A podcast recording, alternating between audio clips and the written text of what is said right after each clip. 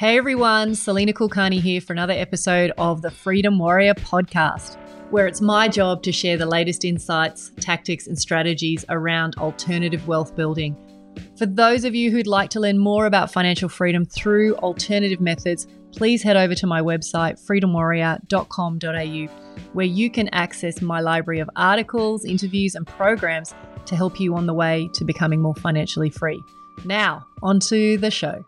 On this episode, I really want to dive deeply into this idea of reasons why people get into property investing. Um, I want to give you some cut through and insight into where I think people go wrong and maybe how to correct your course if you're already on the pathway to being a property investor.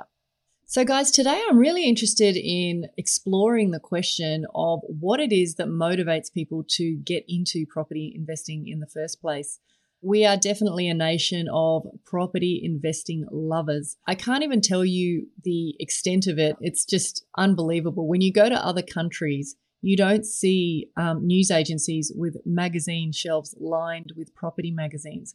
You don't get the plethora of media focusing on the real estate market in the way that you do here. And certainly, um, it has become a pastime or a hobby for many people, just, you know, trawling the net, whether they're actually interested in buying or in a position to buy or not. You know, I myself have been guilty in the past of just browsing realestate.com or domain. So we're definitely a culture where property is a national pastime and anyone and everyone, regardless of whether they own real estate or not, has an opinion. Now, the the great thing about that is that as a nation, it makes us uh, a very financially aware group of people. The downside of, of it, of course, is that it makes the market very saturated and highly competitive. You know, I guess what I wanted to explore today is what it is that motivates people to become property investors and how to maybe recalibrate the thinking that that you might have had in the past. So look guys, people get into property investing in my experience for all sorts of reasons. It could be that culturally they're just ingrained with the idea of wealth creation and property is just the most obvious vehicle to do that. Um, some people get into property investing accidentally, meaning they inherit and then it sort of becomes a little bit of a property portfolio. Other people are very calculated about the desire to buy real estate. And other people kind of just recognize that it's the most stable path to generating sustainable wealth over um, the extended period of time. Whatever your motivation is for getting into property, um, the the end goal is obviously to create some wealth that will influence your financial future. You know, first off, my hat is off to anyone who takes the time to play the long game of investing. I think the the number of people who are fixated with the short game of how do I enjoy my life in the now? How do I create income that um, you know, allows me to live the life I want right now, and I'm not going to worry about tomorrow. Hats off to those of you who've stepped up into the very small pool of people who are thinking about the long game. I think one of the wrong reasons I see around why people get into property investing is just thinking that it's going to be a straightforward pathway to the end game. You know, if they do the right things, then like investors in the past, they'll end up with a portfolio of investment properties that throws off enough cash flow for them to create an annuity for the rest of their life and beyond. My experience is that it doesn't happen that way. You know, first of all, the pathway to wealth is quite bumpy. I think there's lots of pitfalls and changes in the market cycles, ups and downs. But, you know, admittedly, over time, you do want to see that go up. Where I see people going wrong is first of all thinking that it's going to solve all their problems. People are attracted to real estate because they perceive it to be one of the most effective ways to get out of the rat race. And quite frankly, it is. But the problem that I see is that people, you know, subscribe to this idea that if I get a certain number of properties in a certain amount of time, then that will you know, basically seal my fate as a as a wealthy landlord. And I've worked with so many people over the last 10 years or so who subscribe to that model of I've just got to grind and accumulate this certain number of properties and then I'll be fine.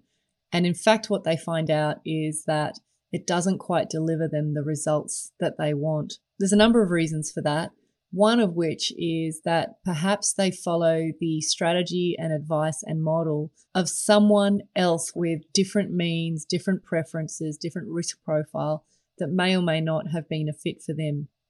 One of the other reasons I see people getting into property, especially younger investors, is the fear of missing out, the FOMO. There's definitely enough talk and media interest in the topic of real estate.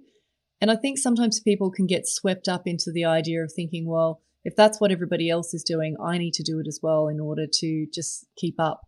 And what I would say to you is FOMO is probably the worst motivation for generating a property portfolio. FOMO in general is is probably one of the worst motivators for anything, to be honest. But when it comes to real estate, FOMO is what drives people into making rash decisions uh, of acquiring properties that maybe aren't quite right.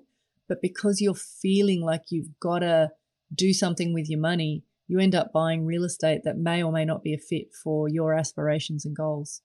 The major issue with buying property when either it isn't a fit for you or your strategy, or perhaps isn't going to necessarily give you the outcome that you want, is that ex- property in our country is incredibly expensive. So when you purchase a very large asset like that, there's obviously a high cost of entry and there's also a high cost of exit. Then on top of that, layer that with the fact that if you buy something that is not highly sought after or not something that is easy to, to sell, sometimes you're going to have to take an unpleasant haircut in order to get out of that deal. So I think, you know, you've got to remember that property in Australia anyway is a very large, expensive asset.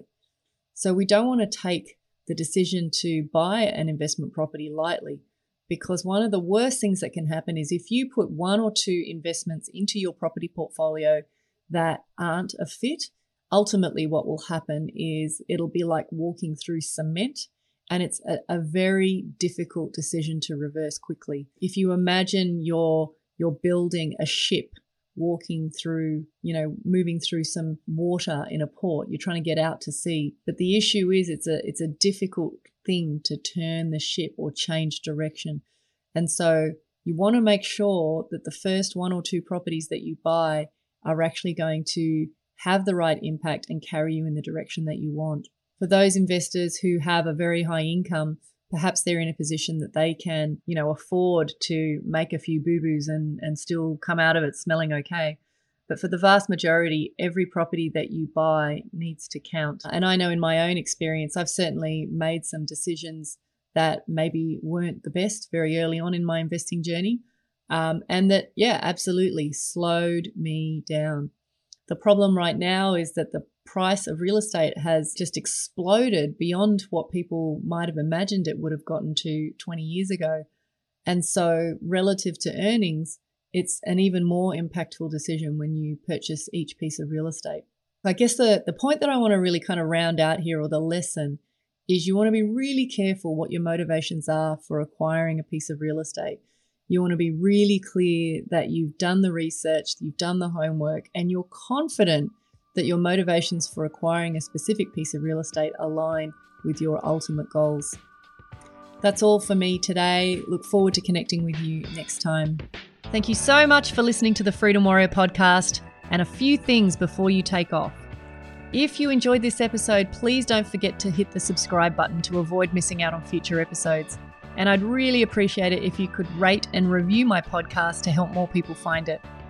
Also, each week I send out a unique email newsletter where I share some of the most cutting edge and interesting things I've found during the week to help you on your journey to financial freedom.